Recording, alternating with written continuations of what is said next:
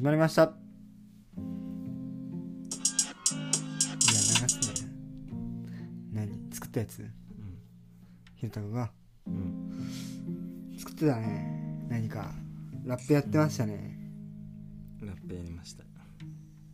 まあ、そんな感じで今日もポッドキャストを撮っていきたいと思います。はい。よろしくお願いします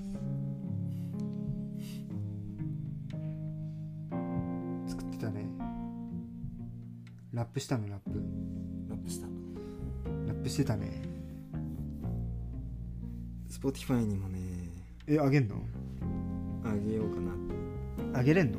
今し自分で全部作ったの？うん。うん。あれした。まあサンプリングしてるけど。うん。サンプリングして。何をサンプリングしたの？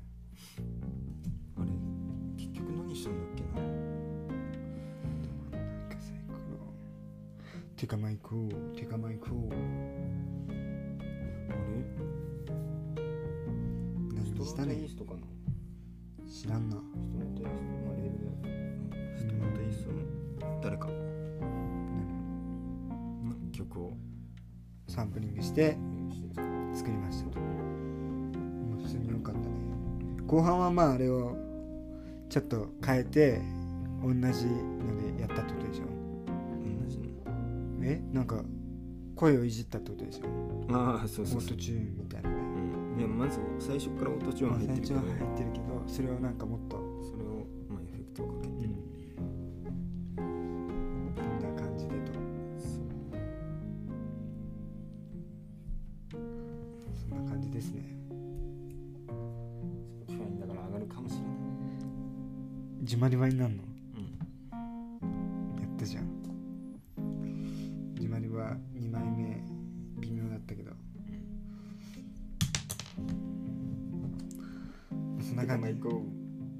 てかまあ行こうは残るね頭に。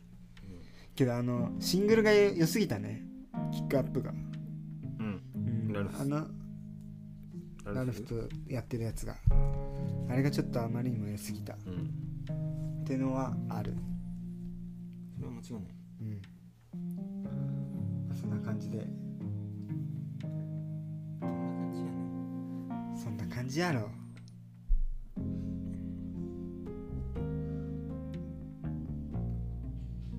実はねうん。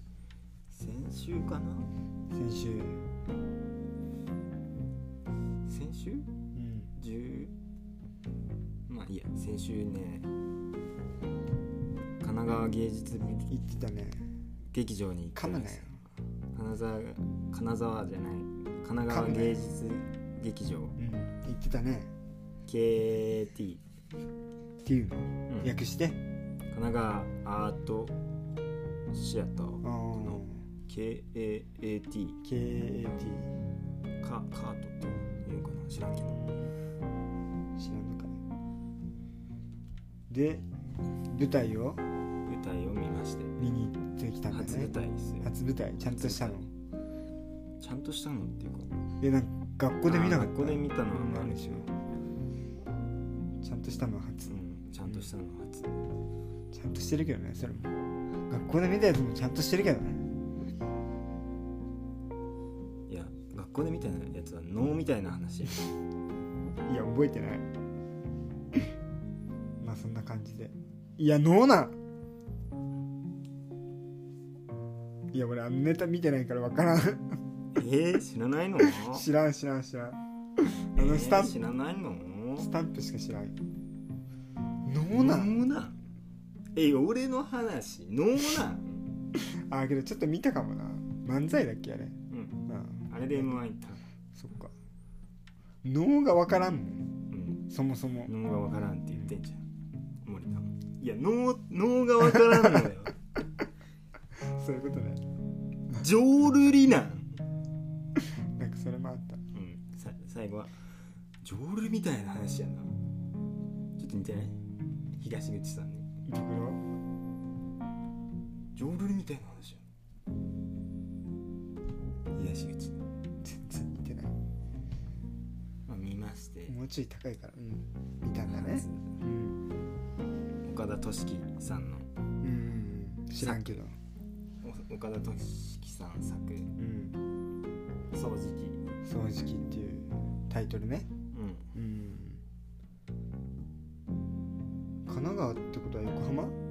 どこにあるのえー、横浜。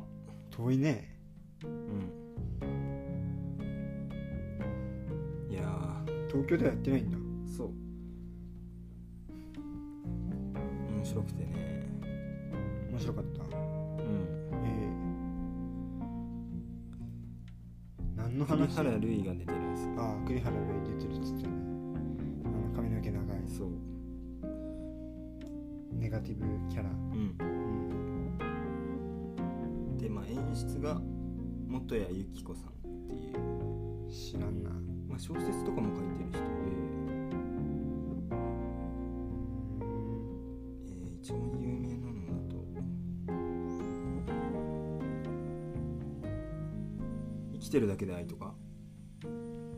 映画になった。いや知らんな。えー、見たらわかるよ。生きてるえだけで愛の。ああはいはいはいはいはい。分かった分かった最近のやつね。そう。うん。分かった分かった。まあそれを書いたりしてる人で。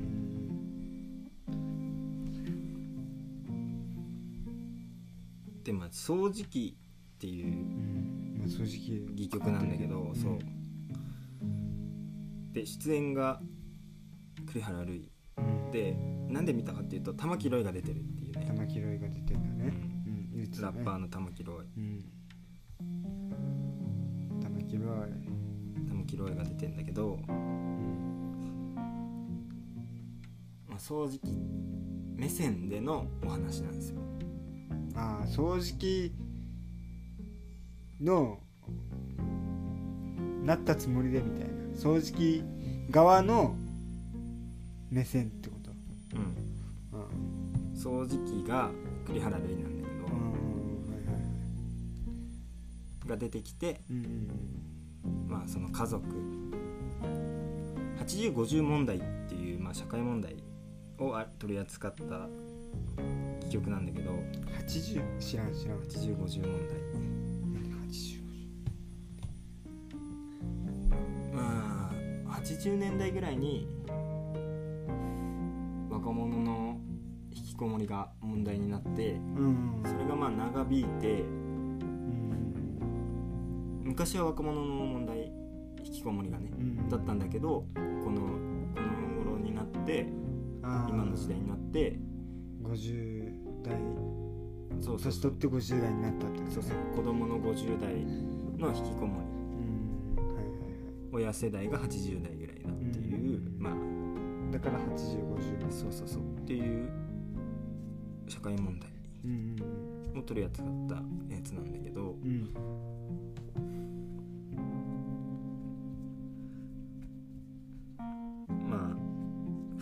通普通の戯曲普通の戯曲っていうか普通の演劇がどういうものかっていうのはまあ俺もあんま知らないけどうん。でも普通ではないわけ。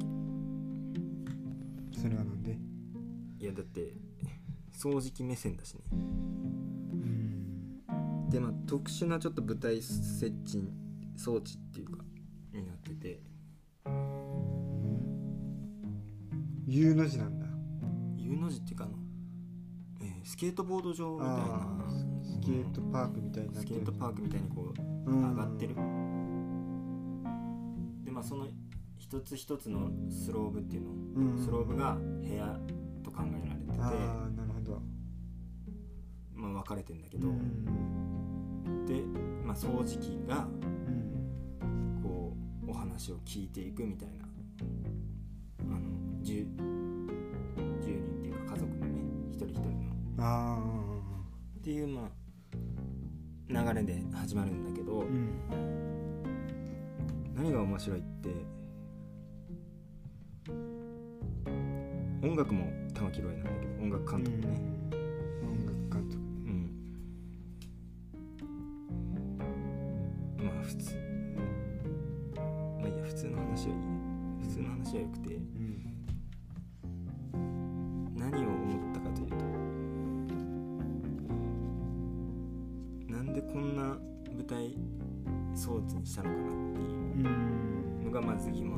まあそうだね。別にそうある必要性ないもんね。でまあ見てて思ったのがうんこのそれぞれの、まあ、心の壁ではないけどうん。なんなんていうかな。その他人に対するハードルというんですか？うん。が、まあ、この高さに現れてるのかなというのが、まあ、思ったところでありまして。はい。で、まあ、みんみんなみんなっていうか娘が引きこもりうん。外に出れない。で、まあ、うん。息子もしなんていうのフリーター的なうん。何もしてないみたいな、うん。で親父はもう家にいるみたいなうん。話なんだけど、そこでまあ重要な役割というかうんが玉木ロイなんですよ。うん。玉木ロイはは何役の？息息子の友達っていう役割なんだけど、うん。まあこの舞台のうん。中では、まあ、この家族に風穴を開ける存在うんというか、風穴開けるですねいう存在異質な存在なんだけどうん舞台を見てるとこれは演出の問題なんだけどうん一人だけ出入りが違うまずね。ああ出てくるところが違う。出てくるところも入るところも違う、うん。で普通に玉木ロイ音楽やってんだけど音楽を後ろでやってんのよ。舞台の後ろちょっと見えるところ。ここら辺で音楽を操作するんだけど。ああなるほどね。そう。で最初に入ってくる時点で普通に歩いてくるの始まった後ね。うん。普通に劇は始まってんだけど、はいはいはい。後ろ座席の後ろからこうバーンと出てきてうん。普通に舞台に立ってスタスタスタって走ってって自分のあの PA の席に着くんだよ。うんで水とかも普通にお茶でも一人だけ「えどういうこと?」っていうのがそう。一つの違和感なんだけどうん。見ていくと分かる。その風穴を開ける存在というか、うん。まあ、異質な存在として、うん。まあ、なんて言うんだろう。いるといううんことが分かってくると。うん。だからさこんな表現があるんだっていうのがまず驚きなのよ。まあねそうだね。舞台見たことないからね。うん一つ面白いのが親父が途中からうん。あと2人出てくる。3人1役なんですよ。うんで親父が喋ってたらう後から 2人ぐらい出てきてバーって出てきて、うん。で喋るんだけどセリフをね同じセリフを。うん。でなんで3人1役にするのって疑問じゃない。普通に考えたらしない。まあそうだね。で舞台の同じ舞台に立ってるわけだから、まあ、そこも考察するとうん。えーまあなんて言うんだろうな。なんて言うんです一人こういう親うん。がまあ一人ではないというかその親父のセリフ自体がその親父個人うん。の言葉ではなくて、まあ、親父全体というか親父を表彰表表彰してうん。のセリフになってるとかね。いろいろあるんだけどうんかなという。で元谷さんが3人一役に何でしたのかっていうのはうん。一応言ってて、ん。三人前の劇で1回やったことがあるそうするとなんていうんだろう戯曲のそその本の内容うんから自由になれるって言ってたんだけど本の内容っていうの脚本からってそうそうそう脚本から自由になれるって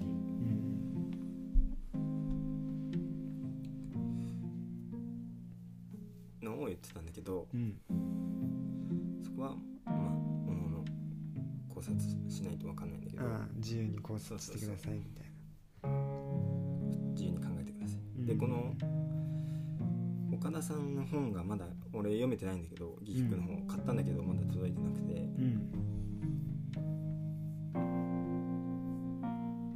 岡田さんって人をなんて言うんだろうな。基本だったら人がメインの戯曲な戯曲っていうかまあ劇じゃない。うんそれをもっとフラットで人が一段上にいるんじゃなくて人とか物とか生き物とか何でもがこうフラットな世界でするっていうのがまあ作家性というんですか。うん。岡田さんの監督の作家性に掃除機が普通に人間みたいにこう出てくるっていう。それはなんか掃除機が擬人化したみたいなことなの？うーんまあそうだね。でまあ言ったら一番客観的な視点じゃない。人でもない。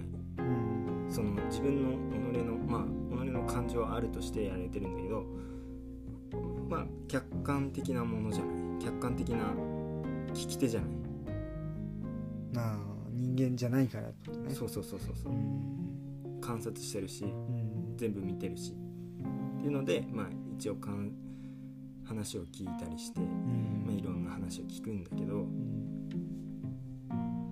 最後に意味深なのがうん。玉木ロイ、まあ、これ言っちゃうけどネタバレだけどね。ネタバレじゃん。もう明日明後日で終わるから。明日。明日で終わんだ明日で終わるから。うん。言っちゃうと、うん。まあ、最後に玉木ロイが掃除機と話すんだけど。うん。お前部屋の外から出たことあるか？なあ。掃除機に？そうそうそう、出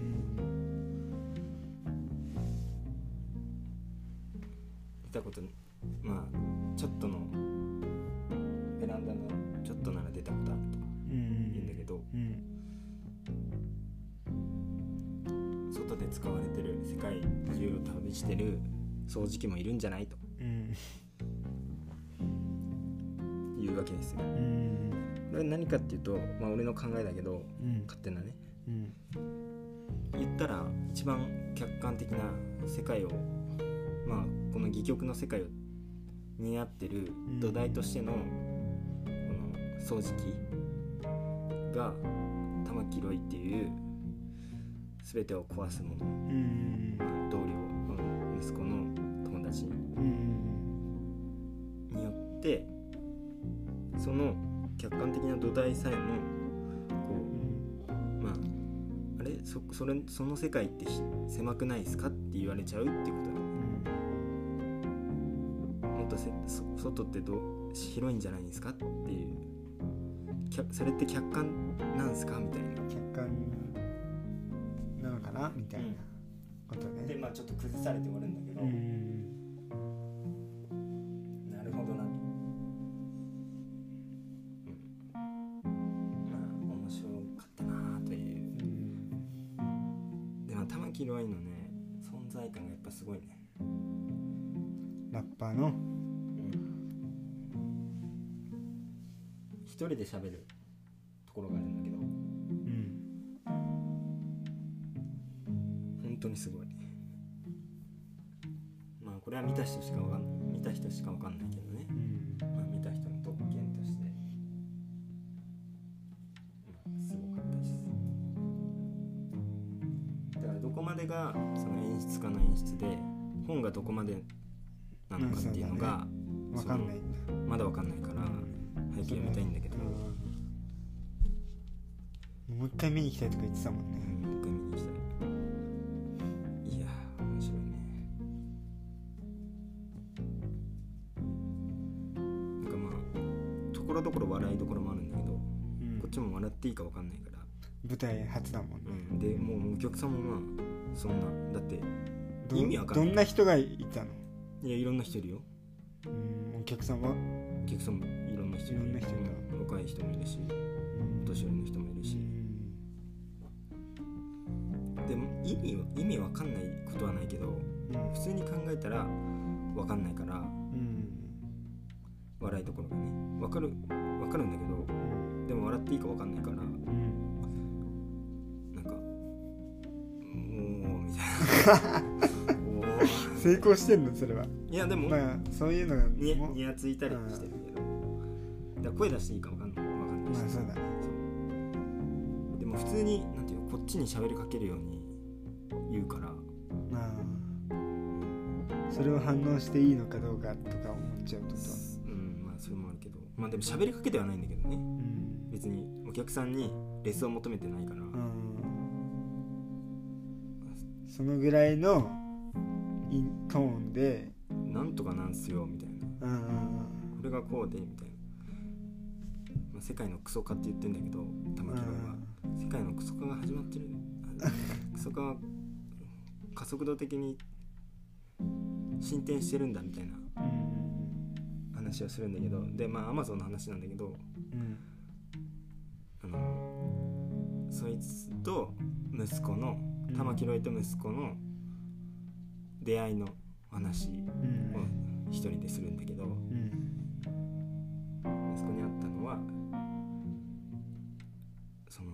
ゾン的なピックアップのお仕事、まあ、仕分けの作業。はいはいでそこでは友達は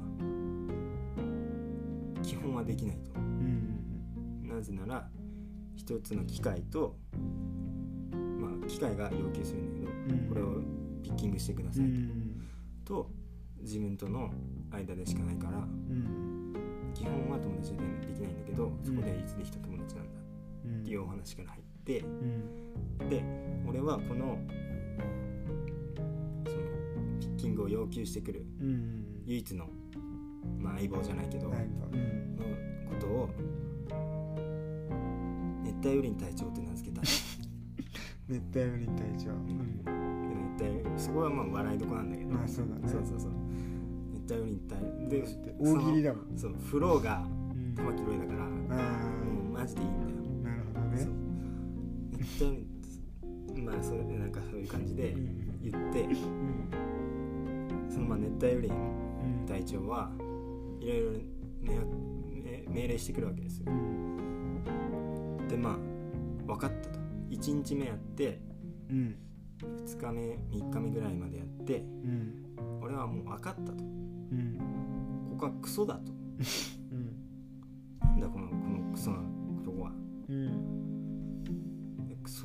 ソクソなところ。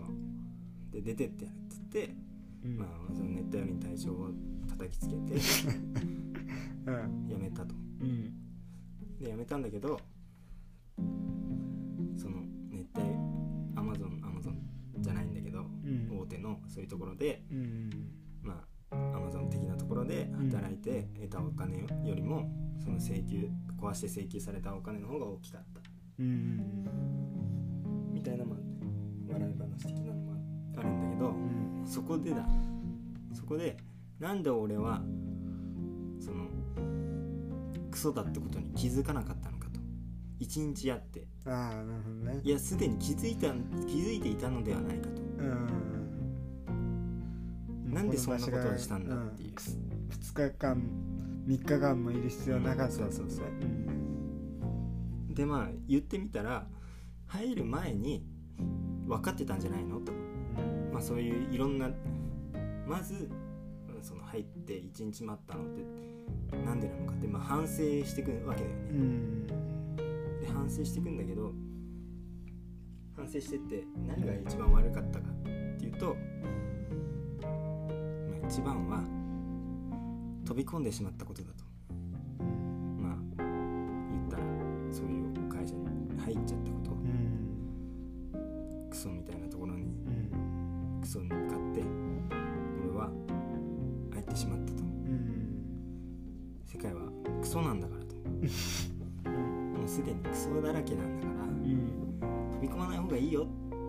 をまあなんなまあ言ったら達観してるというかまあ一人なんかこう上の位置にいるんだけど、うん。まあそういうお話をしてまあそういう話をするんだけど、うん。でまあそれが終わってまあ解体していくんだけど舞台をね。うん。でまあめでたしめでたしじゃないけど最後のその掃除機うん。終わりましたと、うん。あ掃除機旅する掃除機もあるんじゃないみたいなことで終わるんだけど、ね。でまあ本欲しいから俺も。うん。買う？売ってたんだよ。うん。うんってたあの終わった後。終わった後販売します。うん。あ終わりましたと。終わったらは買ってくださいと。うん。言ってたんだけど、うん。何せもう話したいからさ。うん何がああだったこうだったいろいろね。うん話して出てっちゃうからもう買わないわけよ。で後から 買えよ。うん、後からああこれ例えばあれどうなったんだろうみたいな。あ本とあの演出のどう違うんだろうみたいな。気になるじゃん。うん考えれば考えるほど、うんいそのその瞬間は受け受け身でバーンと受けてるからわかんないけど、うんうん。考え始めてそあそういえばあれどういう意味だったんだろうみたいな。もともと戯曲でああいう感じなのかなみたいなのが気になってきてうん。買いたいと。それはいつ頃思ったの？いやお話ししてて電車乗ってる時に。ね、電車乗ってる時？うん、あもうじゃあ会場離れてたもうのもうもうダメ、うん。あ買わないとなうん。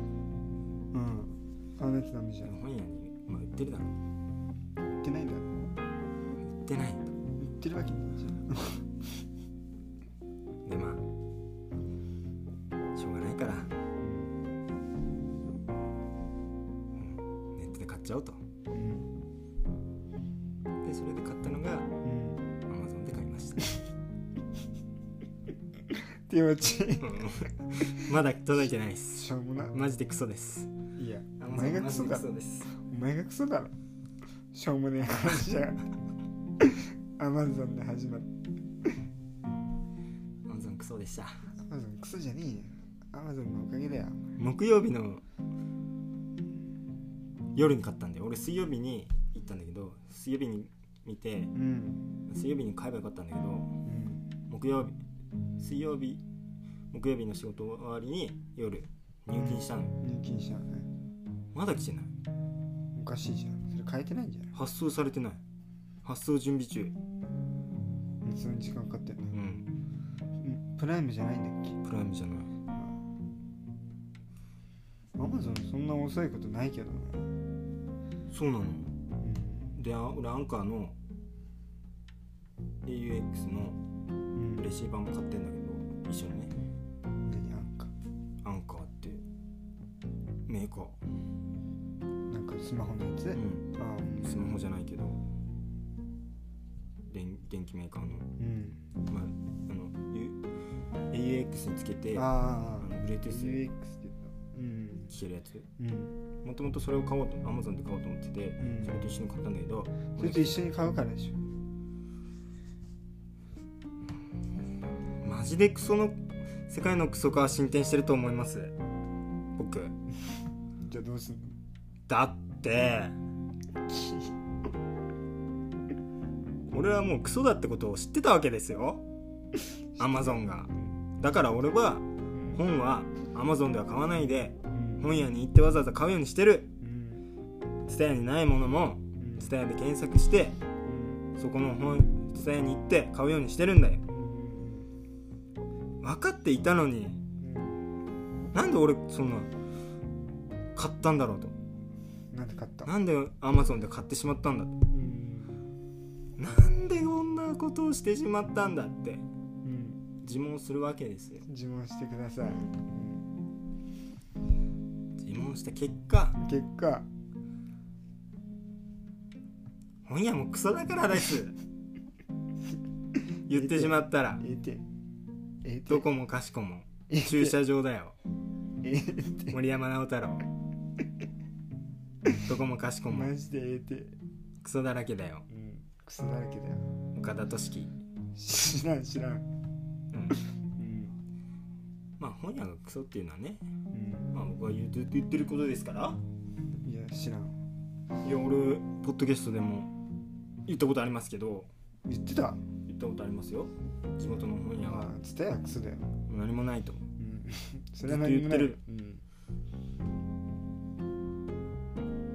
んだからどういうことを言ってるかっていうと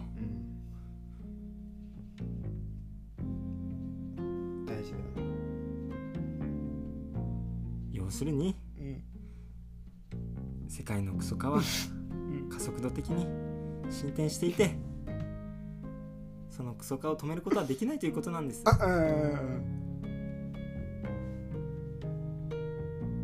ぜならうん。我々は生きているだけでうん。クソなのだからと。うん。これなまあ言ったらねうんこれをまあちょっとつなげるとクソっていうことをつなげるとうん。残酷演劇っていうのがありまして、うん。残酷演劇？知らん。まあ分かる人には分かる。いや分かる人いないと思うよ。えーっとアントナン・アルトーという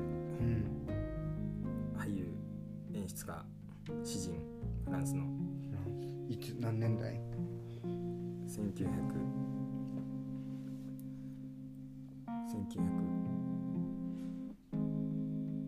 戦前だから1930年ぐらい40年50年うんぐらいの人なんですけど40年ぐらいうん残酷演劇っていうのを、まあ、提唱した人でしてうんかっこいいんだけどうん。その人はなんで俺は知ってるかっていうと哲学者の、まあ、思想家でもあるわけですよこの人は。うん。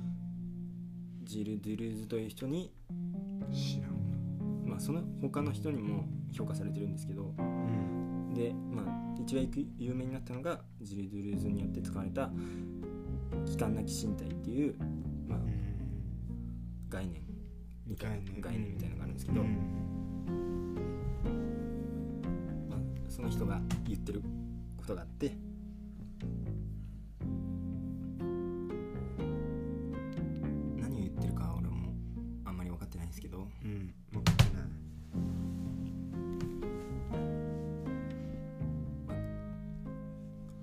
クソっていうことがキーワードになってまして。うん。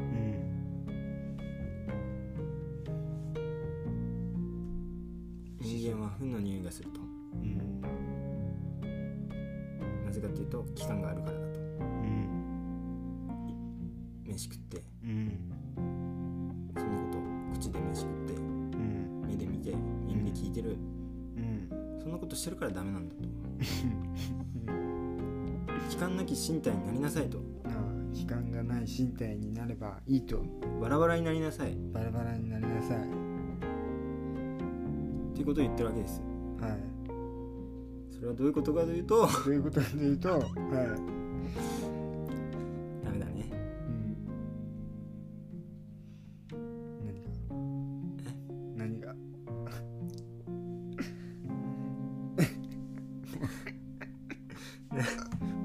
ってるかわからなくなってきたけどうん。この歌はうんどこまでもうん。何のためにうん言ってるのかわからないがうん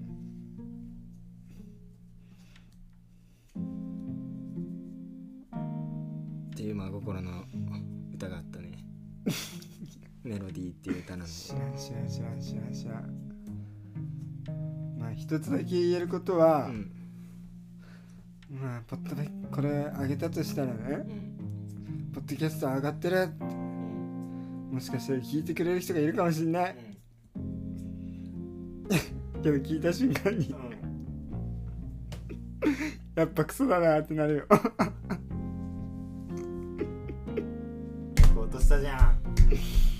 落としたね。落としたでしょ、落とした。うん。そのオチだったね。それそうでしょ。も そのオチをささまよさまよいながらこう浮遊してたけどクソうでもちゃんとクソに落ちたね。んそうだよ。よかった。そういうこと。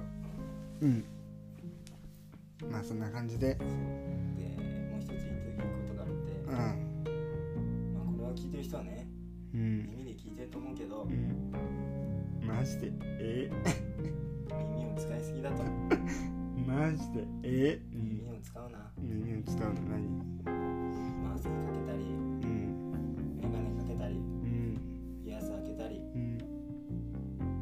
イヤホンつけたり。うん。耳を使いすぎなんだ。じゃあどうすんだよ耳なかったら。耳だってね聞いてないよマスクかけたり鉛筆かけたりすんの。知らんがな。自分の耳聞くだけでよかったんいいって聞いてたんですけど 耳だけに耳だけに聞くだけでいいときお聞きしてたんですがって。言ってるよ。だったら何？だから。うん。このポッドキャストは。うん。耳で聞くべからず目で見るべからず。ちゃんと落とせよお前。マジで。っ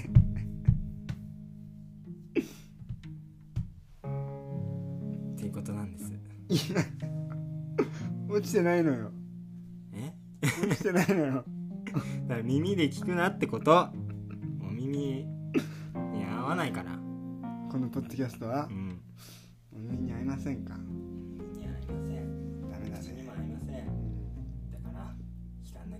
でうん。受け止めてください。受け止めればいいのね。うん。以上です。それでいいの？うん。それでいいの？本当やっと落とした。にいや落ちてないけどね